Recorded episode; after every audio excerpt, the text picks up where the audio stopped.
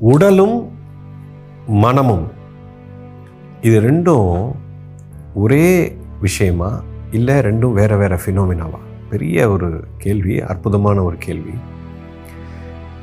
ஒரு சராசரி மனிதராக நம்மெல்லாம் என்ன நினச்சிட்ருக்குறோன்னா உடல் வேறு மனம் வேறுன்னு நினச்சிட்ருக்குறோம். ஆக்சுவலாக ரொம்ப ஆழமாக பார்த்தா இதை மூலத்தை போய் பார்த்தோம்னு சொன்னால் ரெண்டும் வேறு வேறு இல்லைங்க. ரெண்டும் ஒன்று தான் both are one and the same normally we call it body and மைண்டுன்னு சொல்லுவோம். நான் எப்போவுமே சொல்வேன் பாடி அண்ட் மைண்ட் இல்லை இட்ஸ் பாடி மைண்ட் அப்படின்னு சொல்லுவேன் because both are one and the same அதாவது இதை நீங்கள் புரிஞ்சுக்கணும்னா ஒரு கான்செப்ட் உங்களுக்கு நல்லா புரியணும். அதாவது மனம்ங்கிறது ரொம்ப சூக்ஷமமாக இருக்கக்கூடிய ஒரு உடலினுடைய தன்மை சூட்சமாக இருக்குன்னு சொல்கிறோம் இந்த சூக்ஷ்மத்தன்மையில் இருக்கக்கூடிய ஒரு விஷயம் அது ஸ்தூலத்து தன்மை பொருள் தன்மையை அடையும் பொழுது அது உடம்பாக மாறுகிறது. அதாவது இந்த ஹோல் எக்ஸிஸ்டன்ஸே இந்த பிரபஞ்சமே எப்படி இருக்குன்னா சூக்ஷமத்திலிருந்து ஸ்தூலம் அப்படின்னு இருக்குது ஃபார் எக்ஸாம்பிள் உங்களுக்கு ஒரு உதாரணம் சொன்னால் தெளிவாக புரிஞ்சு ரொம்ப சிம்பிளான உதாரணம் தான் சொல்கிறேன் இப்போ ஒரு மாங்கொட்டை இருக்குதுங்க. இந்த மாங்கொட்டைக்குள்ளே ஒரு மாமரம் இருக்குது. உண்மையா? இல்லையா? ஒரு மாங்கொட்டைக்குள்ளே ஒரு மாமரமே இருக்குது. இந்த கொட்டையை நான் மண்ணில் போட்டேன்னா மாமரம் தான் வரும். வேப்ப மரம் வராது.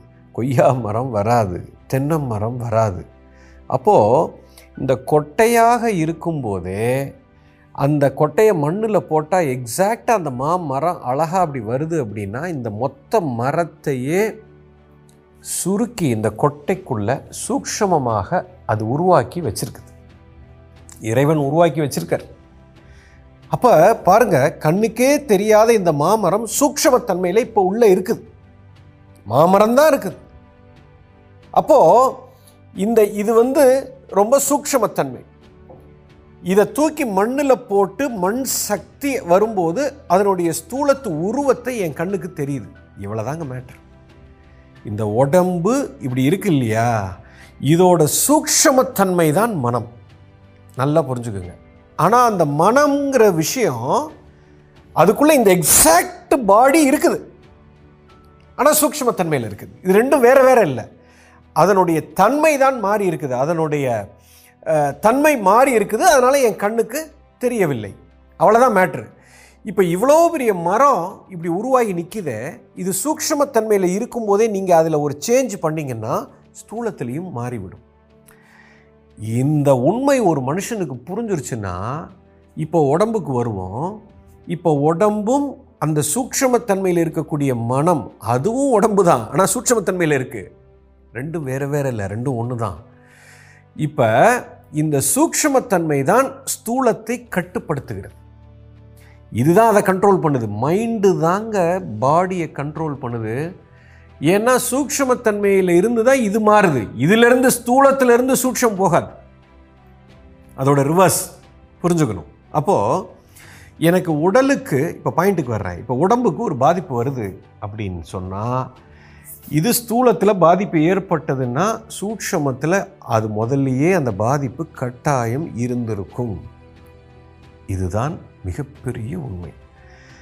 யூ அண்டர்ஸ்டாண்ட் அப்போ இப்போ எனக்கு ஒரு காய்ச்சல் வருது உடம்புக்கு அப்படின்னா இந்த காய்ச்சல் உடம்புக்கு வர்றதுக்கு முன்னாடி சூட்சமத்தன்மையில் மைண்டில் அது வந்துடும் ஆழமான அந்த தன்மையில் அது இருக்கும். சூட்சம உடலுக்குள்ளே வந்துடும் யூ அண்டர்ஸ்டாண்ட் ஸோ எந்த ஒரு பிரச்சனை ஒரு மனிதனுக்கு உடல் ரீதியாக எந்த பிரச்சனை வந்தாலும் மனம் சரியாக இல்லைன்னா அது குணம் ஆகாது இதைத்தான் இன்றைக்கி மாடர்ன் சயின்ஸும் தெளிவாக சொல்கிறார்கள்.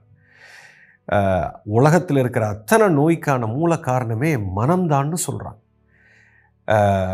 all the problems in the world is caused because of you know psychological இஷ்யூஸ்னு சொல்கிறாங்க man is சைக்கோசோமா declared you understand so அதனால தான் அந்த காலத்தில் சொன்னால் மனம் இருந்தால் மார்க்கம் உண்டுன்னு சொன்னான். மனசு வச்சின்னா எல்லாமே நடக்கும்னு சொன்னான். உடல் இருந்தால் மார்க்கம் உண்டுன்னு சொல்லலை. யூ அண்டர்ஸ்டாண்ட் தெளிவாக புரிஞ்சுக்கணும். ஸோ இப்போ இன்றைக்கி காலையில் எனக்கு தலைவலி வருது இல்லை உடம்புல அடிபட்டிருக்கு உடனே ஹாஸ்பிட்டலுக்கு ஓடுறோம் அதை சரி பண்ணுறதுக்கு இப்போ உடலில் ஒரு பிரச்சனை அதை சரி பண்ணுறதுக்கு ஹாஸ்பிட்டலுக்கு போகிறோம் இன்றைக்கி காலையில் என் மனதில் ஒரு அடி விழுந்திருக்கு. எங்கள் அப்பா என்னை திட்டிட்டாரு. என் மனைவி கூட ஒரு மனஸ்தாபம் ஒரு சண்டை.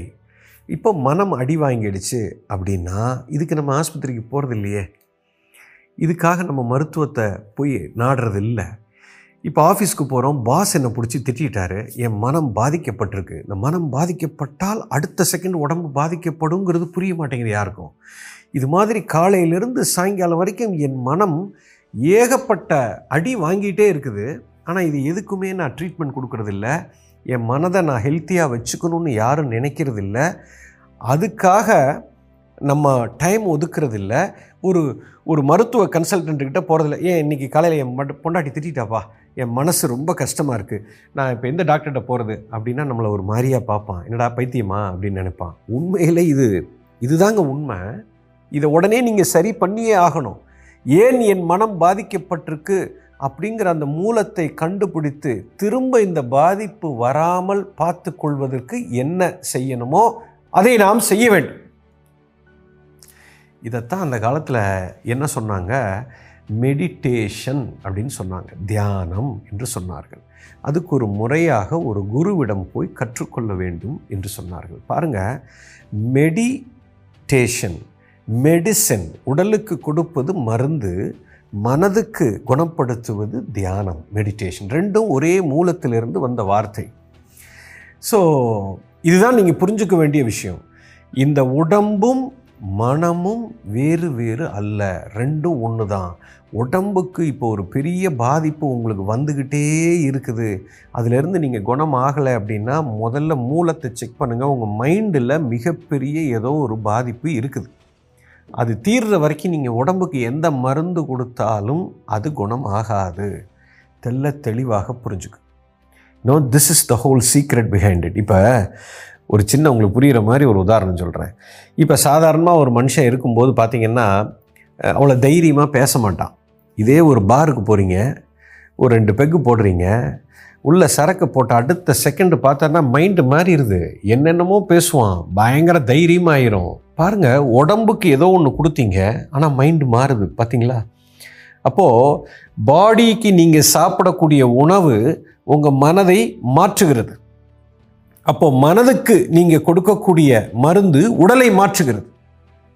ஸோ இது ரெண்டுமே ஒன்று தாங்க இது வேற வேறையாக இருந்தால் இதை தொட்டால் இதுக்கு பாதிப்பு வரக்கூடாது. ஸோ தெள்ள தெளிவாக புரிஞ்சுக்கோங்க. உங்கள் உடலை நீங்கள் எந்த அளவுக்கு நீங்கள் பாதுகாக்கணும்? ஜிம்முக்கு போகிறது எக்ஸசைஸ் பண்ணுறது ரன்னிங் ரேஸ் ஓடுறது வாக்கிங் போகிறது இதுக்கு புரோட்டீன் சாப்பிட்றது இவ்வளவு வேலை மெனக்கிடுறீங்களே இந்த மனதை சரி பண்ணுவதற்கு என்ன செய்கிறோம் நம்ம? இந்த மனம் என்ற மாபெரும் சக்தி தான் உடலையே கட்டுப்படுத்துது. அதை சரி செய்வதற்கு அதை புரிந்து கொள்வதற்கு அதை ஆரோக்கியமாக வைத்து கொள்வதற்கு அதுக்கு ஒரு தியானத்தை செய்வதற்கு என்ன பண்ணுறோம் ஒன்றுமே பண்ணுறதில்ல இப்போது உடம்பு மட்டும் மசில்ஸை பில்டு பண்ணிட்டுவீங்க வாழ்க்கை வந்து நரகத்தில் இருக்கும்.